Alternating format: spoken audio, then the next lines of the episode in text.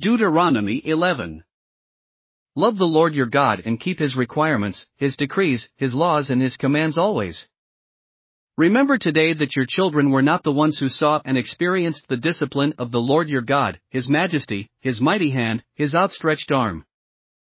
The signs he performed and the things he did in the heart of Egypt, both to Pharaoh king of Egypt and to his whole country what he did to the Egyptian army, to its horses and chariots, how he overwhelmed them with the waters of the Red Sea as they were pursuing you, and how the Lord brought lasting ruin on them. It was not your children who saw what he did for you in the wilderness until you arrived at this place. And what he did to Dathan and Abiram, sons of Eliab the Reubenite, when the earth opened its mouth right in the middle of all Israel and swallowed them up with their households, their tents, and every living thing that belonged to them but it was your own eyes that saw all these great things the Lord has done. Observe therefore all the commands I am giving you today, so that you may have the strength to go in and take over the land that you are crossing the Jordan to possess.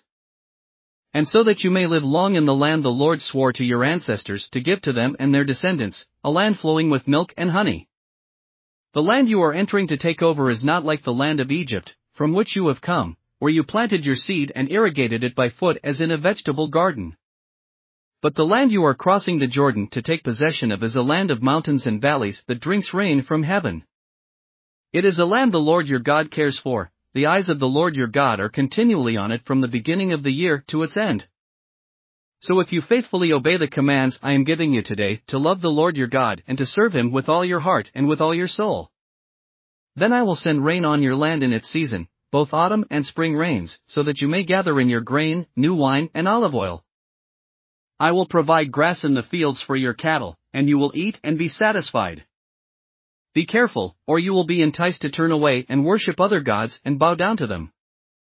Then the Lord's anger will burn against you, and he will shut up the heavens so that it will not rain and the ground will yield no produce, and you will soon perish from the good land the Lord is giving you.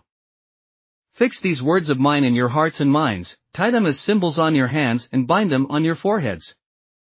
Teach them to your children, talking about them when you sit at home and when you walk along the road, when you lie down and when you get up.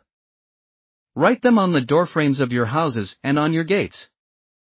So that your days and the days of your children may be many in the land the Lord swore to give your ancestors, as many as the days that the heavens are above the earth. If you carefully observe all these commands I am giving you to follow, to love the Lord your God, to walk in obedience to Him and to hold fast to Him, then the Lord will drive out all these nations before you, and you will dispossess nations larger and stronger than you. Every place where you set your foot will be yours, your territory will extend from the desert to Lebanon, and from the Euphrates River to the Mediterranean Sea. No one will be able to stand against you.